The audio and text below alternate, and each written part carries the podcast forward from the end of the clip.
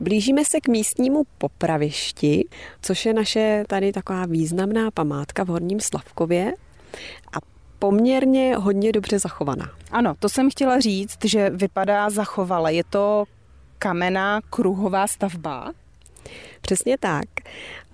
Je to sice z dob středověků, ale to, že vypadá tak dobře, tak na tom se podíleli eh, místní dobrovolníci nebo takový ty nadšenci, kteří se zajímají o památky.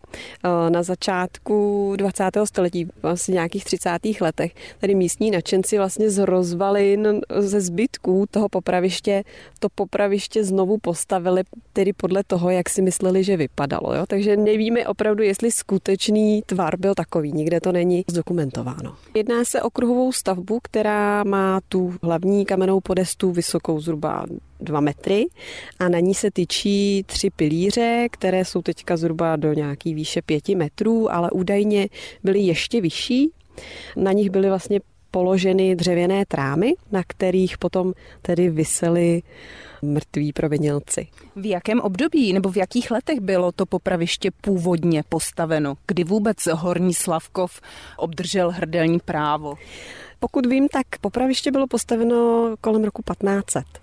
Takže v téhle době pravděpodobně jsme získali i to hrdelní právo.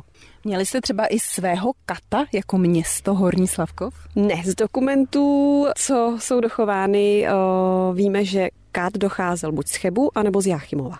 Popravovalo se tady tedy oběšením?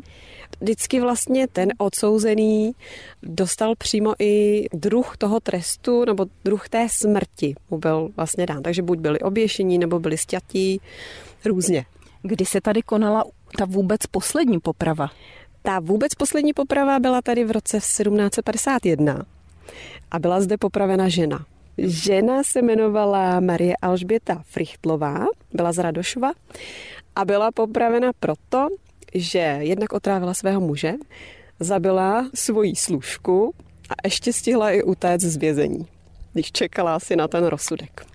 Nad tím vstupním portálem je možné ještě vidět eh, zbytek znaku ano, to je původní znak Horního Slavkova, ale ten k té šibenici nepatřil, ten jsem právě dali v roce 1936 ty místní nadšenci a přesunuli ho z naší zvonice v Horním Slavkově. Z místa je moc krásný výhled všude do krajiny, tak kam můžeme dohlédnout?